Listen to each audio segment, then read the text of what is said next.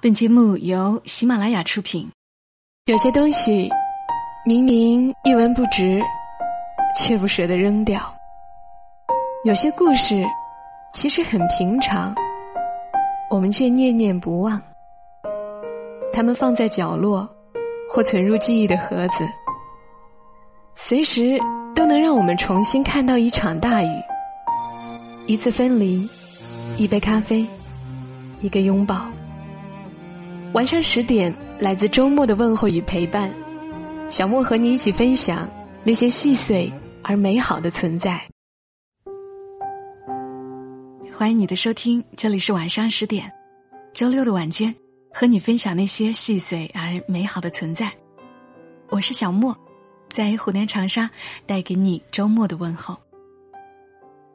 今晚的节目时间要和你们读一本书，作者是沈淑之。我曾经读过他不少的文字，最经典的一篇是《梅雨时节的爱情》。他的那本《八九十枝花》，我提起过好几回。后来他又出了新书，叫《燕子最后飞去了哪里》，讲的是他的姐姐和双胞胎妹妹，以及他的童年。沈淑之和他的妹妹有路，这一对双胞胎的女孩。一个叫大雁，一个叫小燕。在他们小时候的乡下，燕子是最常见的女孩子的小名之一，大概是因为它轻盈、常见，又是与家联系最为紧密的鸟。沈淑之家里还是一层瓦房的时候，堂屋里就有燕子窝，住了大小一家燕子，进进出出，忙忙碌碌。后来起了楼房。燕子还是来，又住了新窝。再后来，父母到城市打工，人不在家，门总是不开，燕子就这样再也没有回来过。又因为沈淑之姐妹五个，一个个都去了外地，所以书名就很好理解了，叫《燕子最后飞去了哪里》。书里的童年。也许你也有类似的经历，小莫是有的，所以读来很亲切。今晚来和你读《燕子最后飞去了哪里》当中的第一篇，关于幼年的记忆隐隐绰绰存在一些。在家里，我们的正房是并排的三间土墙瓦屋，门向朝西，堂屋居正中。左边是父母房间和灶屋，右边是我们姐妹五人的房间，再右边连着一个小小的猪笼屋与厕所。我们的房间里有两张床，一横一竖，大姐、二姐睡横，三姐，我和妹妹睡竖，都是简单的木架床，中间架几块木板，垫一层干稻草，再铺垫被。床单、盖被。夏天撤去稻草，铺上竹垫，四角绑上竹竿，张设蚊帐。我的床靠的那面墙上，有一个探枝写的“是”字。有一天，我从灶下抽了一根烧了半截的柴火，悄悄学姐姐写草字。一笔乱画之后，觉得这个“是”字草的好像很有些样子。便很满意的许他留在那儿，时时凝神看看。姐姐们的床前靠墙放一张红漆漆的桌子，因为年深日久，有的红漆已经脱落，我们忍不住用小刀和铅笔尖儿去抠那些破了的地方，让它脱得更多。屋里的地都是土的，亮得发光。每天早上，我们把地扫一遍。不然妈妈会骂。他很爱干净。遇到坑洼的地方，用扫把尖儿小心的把里面的灰挑出来。那些地方似乎每天都会积灰进去，真是奇怪。有几个地方是老鼠洞，老鼠洞的洞沿也要扫干净。老鼠若是半夜在屋梁上跑得太欢喜，我们也要往老鼠洞里灌水。只不知效用如何。老老鼠生下的小老鼠很小，耳朵和爪子都粉嫩可爱。这样的小老鼠，爸爸逮过一两次，从冬天的老棉袄中翻出来，自然是都弄死了。小孩子看起来难免觉得很残忍的。长大后读鲁迅的《阿长与山海经》，看他的银鼠被猫吃掉，我所以明白他的感受。扫把总是很旧，一把扫把实在太容易磨得光秃秃的了。有时候爸爸坐在门口扎一把新扫把，是在秋天，用田里晒干的新稻草，或割来的斑毛成熟的穗轴。用新扫把的那些天，我们都变得喜欢扫地起来。新的扫把很软，很厚，可以把地扫得很干净。乡下还没通电的时候，好些年，我们都用煤油灯，家里两盏灯盏，都是淡青的玻璃，烧得久了，灯盏外面糊着许多油。天慢慢黑下来。要到黑的几乎看不清了，我们才去摸灯盏，摸火柴，把灯点燃。煤油灯一点亮，黑暗的庞大就显露出来。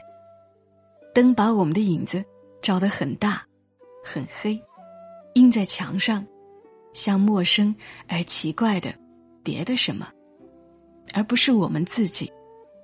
煤油的气味很重。我们的灯盏常是没有灯罩，不像别的人家，有一个长长的玻璃灯罩。我们的灯盏设若偶然有了新灯罩，夜里端着走就要小心许多，害怕一不小心跌到地上打碎了。姐姐们写作业的时候，把一张白纸中间撕一个洞，套到罩子上，使光聚拢，变得更亮一些。灯罩太烫了，纸渐渐烘得发脆、发黄。我们把它拿起来，把灯罩掀开，直角在火边一燎，嚯一下，便燃着了。没有灯罩的煤油灯要失去很多乐趣，或者也不多，只是不能在夏天的晚上端着灯盏去烧趴在帐角上的蚊子。刮大风的晚上。如果是夏天，窗子上只蒙着纱窗；如果是冬天，窗子上钉的塑料薄膜不够严密。煤油灯的灯火很容易被吹灭。我们在红漆小桌的两边坐着，忧心忡忡，看风把火苗吹得歪了，赶紧伸手去挡。火苗跳一跳，变正了，像一个结得很好的花苞，再一缩手。噗！它又歪了。我们不再拦，看着它倒下去、细下去，在濒临绝灭的边缘，忽然终于风定了一点儿，火苗慢慢缓起身来，我们松了一口气。很多时候，尤其是冬天，天刚刚黑下来，我们就把灯吹灭，爬到床上睡觉。不想睡觉的时候。姐姐给我们讲故事。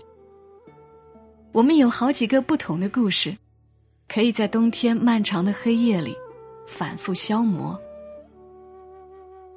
二姐有个很好听的故事。第一个是驴耳朵、小桌子和小棍子的故事。她说，从前有三兄弟，长大以后，父亲叫他们出去做事。老大遇见一个老人，送他一头驴子，只要摸一摸驴耳朵，就能摸出金子。老二得到一张小桌子，只要喊一声“开饭了”，桌子就能变出一桌好吃的。只有老三得到一根小棍子，只要喊一声“小棍子打他”，小棍子就会跑去不停打人。三兄弟。带着宝贝，喜气洋洋的回家了。老大和老二先后在同一家旅馆投宿，被老板发现了宝贝的秘密，设计换走了真正的宝贝。到第三天，老三也来了，老大、老二把受骗的经历告诉他。夜里，老板又来偷小棍子，老三喊：“小棍子，打他！”把老板打得哭喊连天，连老大、老二的宝贝也都还给他们了。我们很喜欢这个故事，希望哪一天在山里也能遇见一个白胡子老头，给我们一头能摸出金子的驴子，一个埋在树下的聚宝盆，或是别的什么宝贝。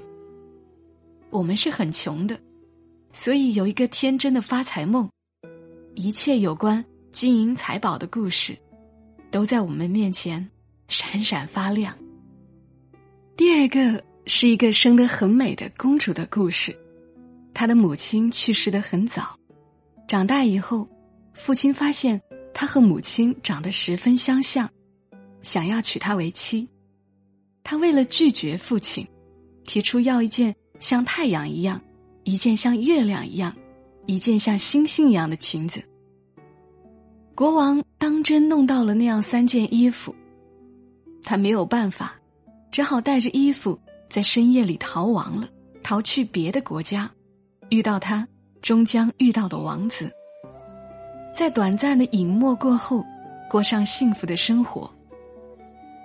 公主的美福和爱情使我们向往，还有那永不可得的照人的美貌呀。我们躲在厚厚的被窝里。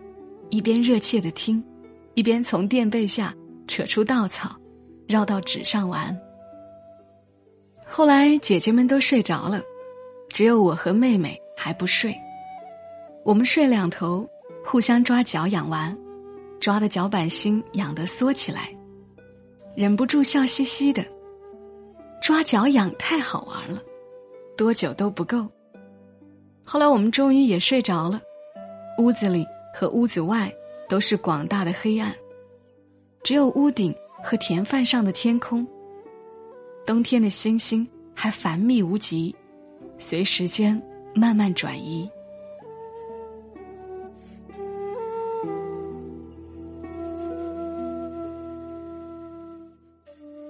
刚的文字选自于沈淑之的书《燕子最后飞去了哪里》。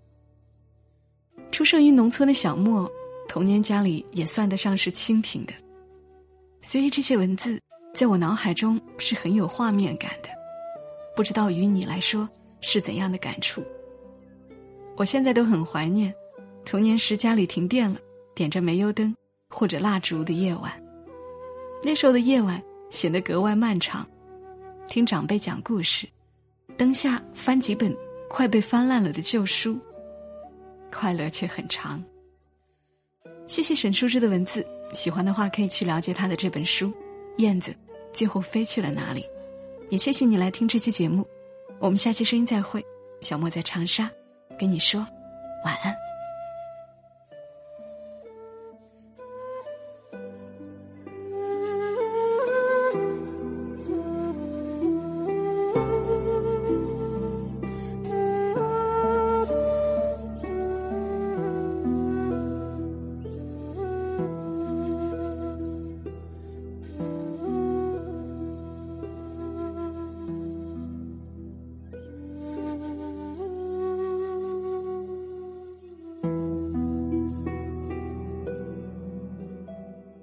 马拉雅，听我想听。